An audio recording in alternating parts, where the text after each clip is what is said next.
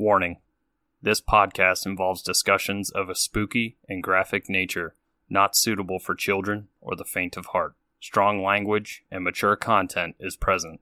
Listener discretion is advised. You have been warned.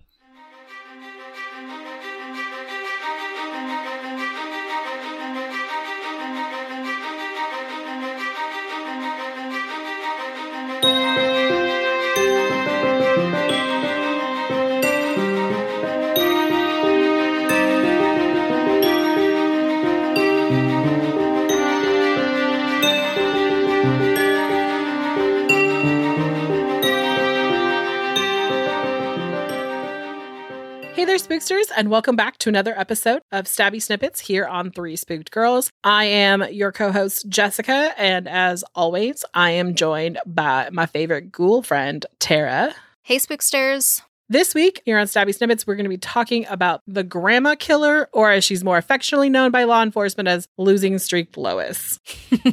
what a name. Right? I love it.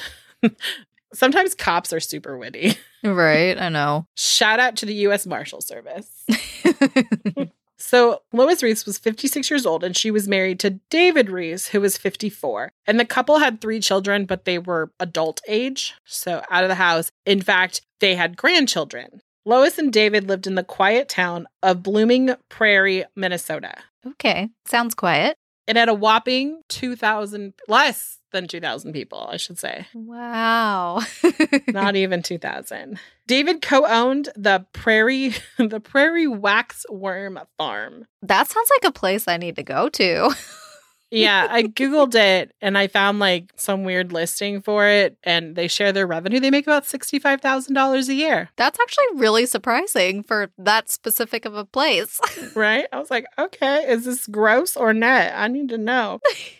we need a new career, Jessica. Right? Like we're fine. I'll go work at a waxworm. I don't I'm assuming it's some sort of lure shop. I didn't look into it. I probably should have, but that's not the main focus. So when you said wax, I instantly thought of like a wax museum full of worms, like statues and stuff. I mean, that would equally be as amazing, that would be our version of it. right? like if we opened a waxworm farm, it would just be like different worms doing like cartoony gestures that were wax figures. Mhm. Yeah, is that what you're thinking? That's precisely what I'm thinking. Same brain, same brain. oh god. Okay, sorry.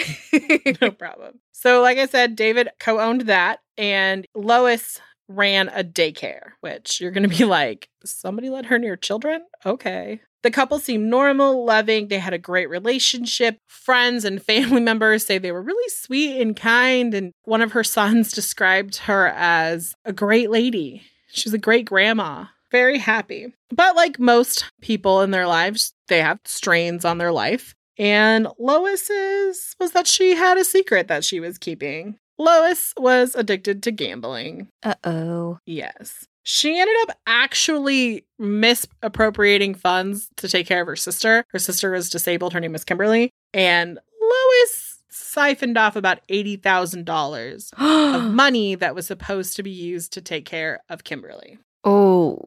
Right. So we're not quite sure what happened, but we think that the pressure from this and her little secret was getting to Lois. And she was just like, you know what? Fuck it. I want a new life.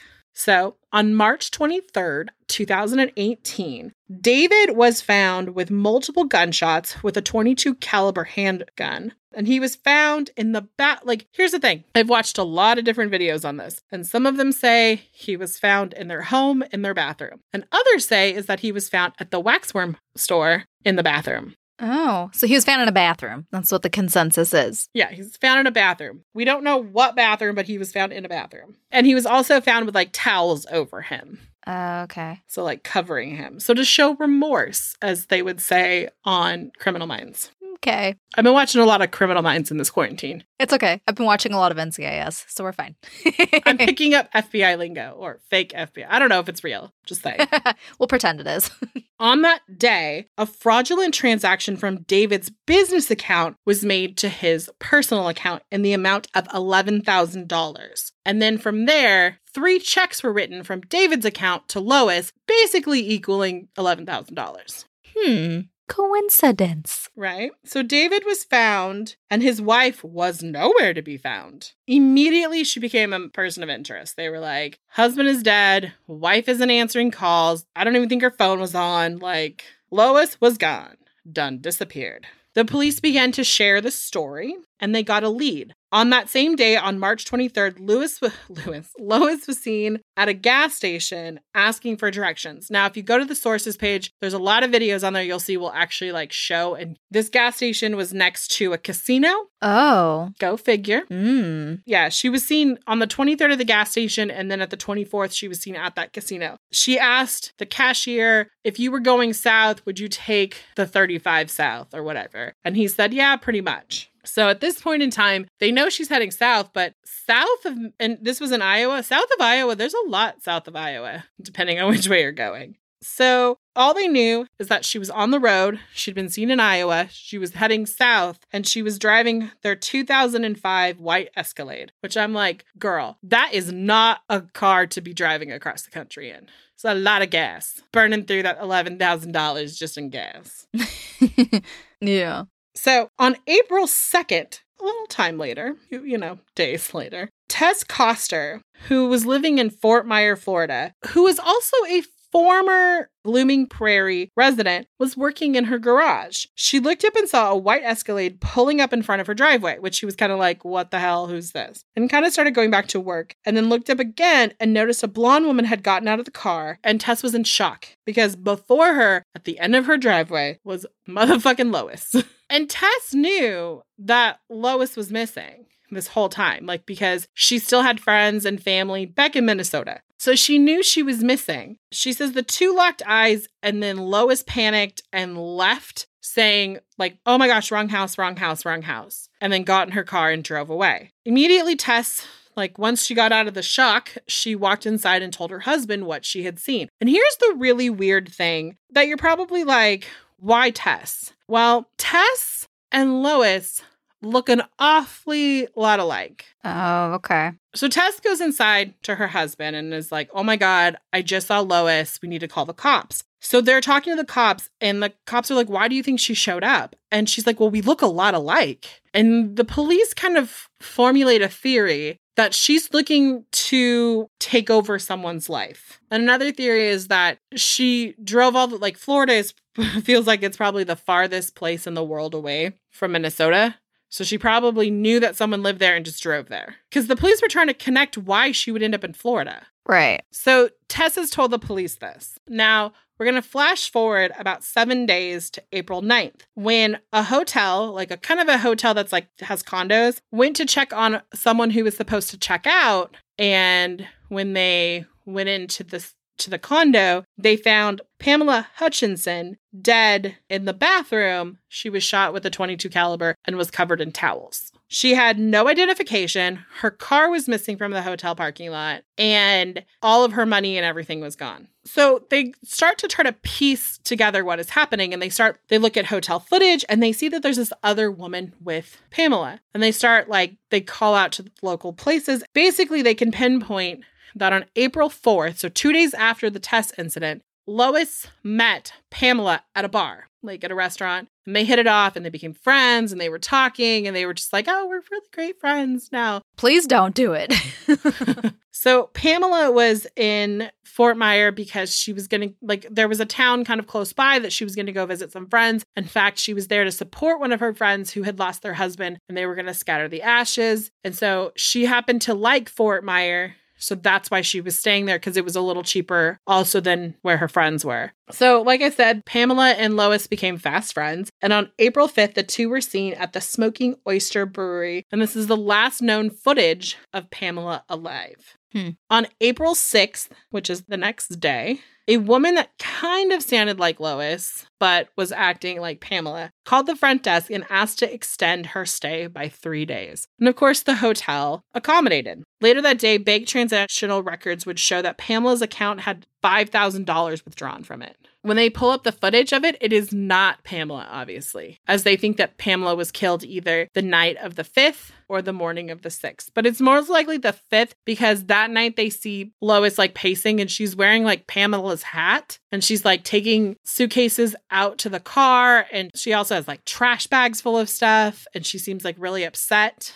So, a little weird. At this point in time, Lois steals Pamela's car, her cards, and begins driving the coastline of the Mexican Gulf Coast. So, like up through Florida, Jessica's bad at geography, down through Texas. you know, like those states. Mm-hmm. And along the way, she takes about 1500 extra dollars from Pamela's account she's withdrawing. She's using Pamela's IDs to check into hotels. She's paying like cash. She stayed at one hotel, like a Hilton, like a nice Hilton, not like, oh, look, a Hilton. no, like the, ooh, Hilton. mm-hmm. and like ordered room service and movies and was just like hanging out. And the whole time she was like checked in under Pamela's name, but she had to keep moving because once they discovered that Pamela had been killed, she couldn't really do that for very much longer. So, like between the 9th and the 19th, she is traveling from Florida to Texas. And the last they had really seen of her was in like Corpus Christi. So they're thinking she's making a run for the border. On April 19th, 10 days after Pamela was found, a hotel employee by the name of George Higginbottom, which I adore his name. he called because he had been watching the news and he had seen a report like, look out for this person. She was last seen in Corpus Christi. And he realized that this was someone who was staying, and this was like a Motel 6 type. And he realized, oh, yeah, this person is here. So within 30 minutes, U.S. Marshals arrested Pamela at a seafood restaurant in South Padre Island, Texas, which is only about 27 miles north of the border. Oh, wow. Yeah, that makes me think she was trying to scoot over there. Right, but she didn't go fast enough. No. like that's 10 days. Like you could drive across the country in less than that. we got to Alaska in less than that from Georgia. Come on now. We had to go through Canada. Come on now. Right. But you have to also take into a fact that you aren't addicted to gambling, so like every chance she got, she was stopping along the way to gamble. Yeah. Police think that the reason that she got caught or let her guard down is that she got really comfortable and was okay being seen in public. Like the last they had seen of her, she was in Corpus Christi. I think she'd been staying in like one location like a few days, so they probably thought she was still there. But prior to May 9th or May 29th of 2018, Lois was extradited back to Florida. And on June 6th, she was indicted on first degree murder with a firearm. And that also, she had some extra charges on there we'll talk about in a second. But when she was in Texas, I watched a lot of like news coverage on that. And a lot of it was like, well, who gets to extradite her? Who gets here first? Hmm. Makes sense. Texas was like, whoever comes to get her first wins. And Florida won. I think also like the way you have to look at it too is that in Minnesota, they haven't had the death penalty enacted since like 1919 or something. It's like 1917. It's been like a long time. Um, so they probably were like, why don't Florida take her? Because Florida has the death penalty. So she's in Florida currently still, just so that everyone knows. But on May 23rd, 2019, Lois was indicted and she actually was indicted over the phone in Dodge County, Minnesota, which is where like Blooming Prairie is. I don't know why that's such a hard word for me to say, but it is. it's Blooming okay. Prairie. a first degree murder with a firearm and a second degree murder of her husband, David. Like I said, she's in Florida. And at this point in time, like she would be facing the death penalty because Florida is a death penalty state. Mm-hmm. And they were looking for the death penalty. But on December 17th, 2019, Lois enters a guilty plea for killing Pamela Hutchinson. And basically, Pamela's family says if she agrees to plead guilty to all counts, she can have life in prison for the rest of her life with the condition that it's without parole. And the judge is like, I'll take it. so she pled guilty to first degree murder with a firearm, grand theft auto, grand theft, and criminal use of a personal information because she like stole all the money. Mm-hmm. So you're probably thinking what's happening with the Minnesota case. Well, she was getting ready to be extradited back to Minnesota and COVID happened. So, as of March 5th, she is set to return to stand trial for the murder of her husband. Like I said, there's no death penalty. There's a possibility that she'll also face embezzling charges because you have to look at the fact that she was the caretaker for her sister and she stole $80,000 from her sister's money. And then also the fact that she did that fraudulent transfer of the $11,000 from his work account to his personal account. And obviously, David didn't do that because he was deceased. And like the sad thing is, is it's like this is such a small town. I don't know what's gonna happen. Like, I don't know if her kids are gonna move or what. Cause it's like, could you imagine like the town I actually grew up in has less than 2,000 people in it, like that my house physically lived in. Mm-hmm. So I know that small town feel. There's one stoplight in the town I grew up in. And it got added. I want to point this out. It got added after I moved out and like away. The, the first time I came home and it was there, I was like, the fuck is this shit? What's this?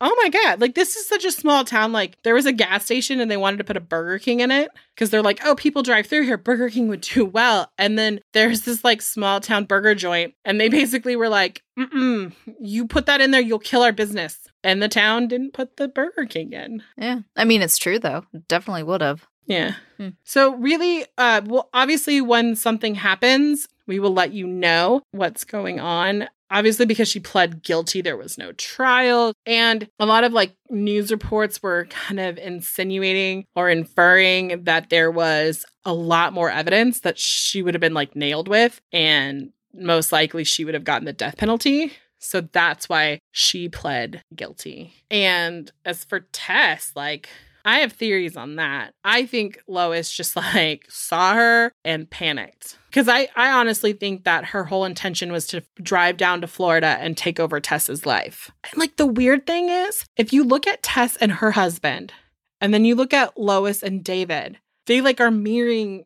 You know how like one looks like the knockoff? Like Lois and David look like the knockoff of Tess and her husband. Like they look so similar. That's crazy. And so I think she probably thought it would be really easy to go down there and just kind of like take over her life. And at the time when Tess was reporting, she was saying, like, I think she came down here because I'm here and she knows we have, because Tess and her husband have like a bunch of like rental properties and she's probably looking for a place to hide out and just chickened out. And I believe that she had every intention of killing Tess. Oh, absolutely. And like the creepy thing is, if you Google her, if you Google Lois Riess and it's you can see the spelling in the title of this episode. You will see that in her mugshot, she's fucking smiling. Mm-hmm. And she's wearing, like, when they arrest her, she's wearing, like, these little, like, shorts and a tank top. And she looks like she's just living her best life. And I'm like, woman, you murdered two people. She don't care. She don't care. Jeez. Good thing she's in jail. It's true. She's in prison in Florida.